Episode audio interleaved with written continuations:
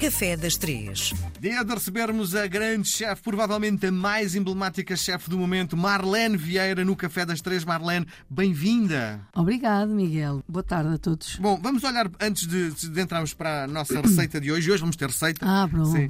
Como é que são vistos os chefes portugueses lá fora? Neste momento nós temos o Cristiano Ronaldo, que é considerado um dos melhores jogadores do mundo, e os chefes portugueses. Coitado, desta vez não chegou aos primeiros. Sim, desta vez não. Fiquei um bocado triste. Sim, mas na tua perspectiva, nós estamos a competir na cozinha como no futebol? É, não. Aí nós estamos a tentar, já estamos a entrar nesse campeonato, sem dúvida, mas ainda estamos numa fase muito inicial. Ainda, eu não tenho a certeza do que é que os estrangeiros, os chefes mundiais pensam e nos veem.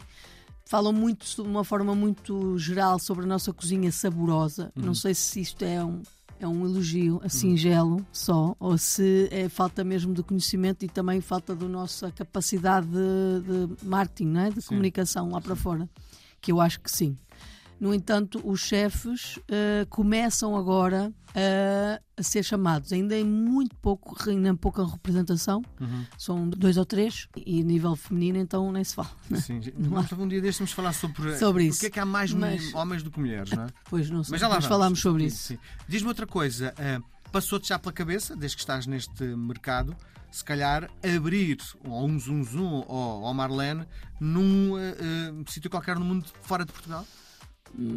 Ter uma experiência internacional com a tua marca? Eu conhecendo hoje muito, pelo menos a Europa, muito bem, em termos de restauração, eu gostaria muito de ter nos países nórdicos. Ah, é? Sim. Paris não te... Porque acho que... Não, Paris... se me convidarem, se calhar, não vou dizer que não. Mas se pudesse escolher, iria para os países nórdicos. Porquê? Achas que a tua cozinha... Por causa da abertura. Primeiro porque eles não estão presos a nada no que toca à cozinha tradicional ou a sua cozinha. Então estão abertos a tudo, a muita experiência, a experiência e a qualidade. Portanto, são um povo que está muito aberto à experiência. E isso, para quem gosta de fazer coisas novas constantemente como eu, é ótimo, não é? Ter um público que aceita isso com muita facilidade. Se eu pudesse escolher, iria para lá. Mas ainda não surgiu essa oportunidade. Muito bem. E o que é que nos trazes hoje no Café das Três? Olha, há dias eu li um livro para a minha filha que se chama... Eu acho que li cedo demais. Amor de Perdição. A sério? Camilo Castelo Branco. Sim. Que há uma versão... Que idade é que ela tem? 7. Mas não sei porque fomos à FNAC. E tens tempo para isso? À noite, há sempre tempo. A minha filha adora ler antes de dormir. Desde muito pequenina eu lia para ela, agora ela já lê. Mas de vez em quando na pede para eu ler, porque eu gosto de fazer aquelas intuações, parece que estou a interpretar a personagem. Sim. E sabes que há lá uma passagem que fala sobre as castanhas doces de Viseu. Não faço a mínima ideia. Pronto. Sim. Foi, por acaso, tu sabias? Conhecias antes de... Conhecia porque foi um dos doces que eu aprendi na Escola de Hotelaria. Na Escola de Hotelaria eu aprendi pouco sobre cozinha tradicional portuguesa, mas aprendi muito sobre doçaria conventual e não conventual. Este é um doce conventual da zona de Viseu. Conventual significa muitos ovos, não é? Não, conventual significa que foi criado num convento. Sim, mas associa-se a gemas claras, amêndoa, açúcar. Sim, quando se fala em doçaria conventual... Tinha essa imagem, não é? É ovos, gemas, porque havia abundância, não é? Sim, o que é que se faz à clara quando se utiliza muitas gemas? Hoje em dia... Deita-se fora, não? Se deitam, não deviam, porque pode-se congelar a clara, sabias? Congelar assim, líquida como ela está, e depois mais à frente fazer umas farofas, fazer uma omelete, olha, com mais claras. Os esportistas gostam muito de fazer omeletes só com claras e ervas aromáticas, depois um bocadinho mais de... porque tem uma porcentagem grande de proteína, não é? A gordura está na gema, não está tanto na... Não está na clara, e por isso, hoje em dia, nós, nas cozinhas profissionais, nada, obviamente, é desperdiçado, porque tudo custa muito dinheiro, E as claras servem para nós fazermos uma série de preparações, merengues, sabes o que é um merengue? Sei. Pronto, e nós usamos muito nas nossas sobremesas o merengue porque dá uma leveza ao doce. Uhum. Tem a ver com textura, sabes que a textura é muito importante para os cozinheiros e pasteleiros, o equilíbrio de texturas. Mas podes utilizar a clara também em pratos salgados, não é? Claro, sei lá, olha, um soufflé salgado, por exemplo. O soufflé, sabes que é um soufflé? Sei, claro. Pronto, há soufflés doces e há soufflés salgados. Uhum. Se nós pegarmos no famoso bacalhau espiritual, ou bacalhau com natas, que nós conhecemos, se nós envolvermos claras batidas em castelo, fica mais fofinho, fica mais leve. Assim, eu não gosto muito da textura, tenho que dizer a verdade, porque se não houver cuidado, as claras transformam-se numa coisa muito esponjosa se cozinhar demais, sabes? É o perigo disso.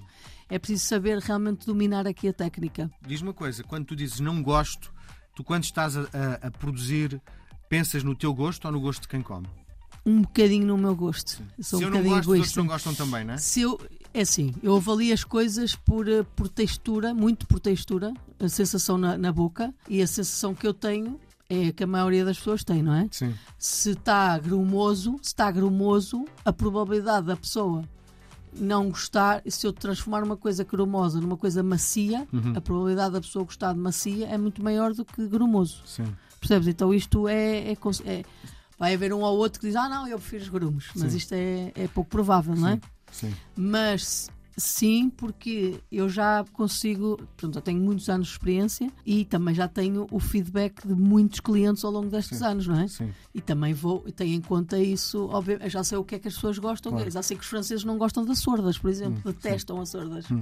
Nós fazemos imenso de doce de castanhas. Continua.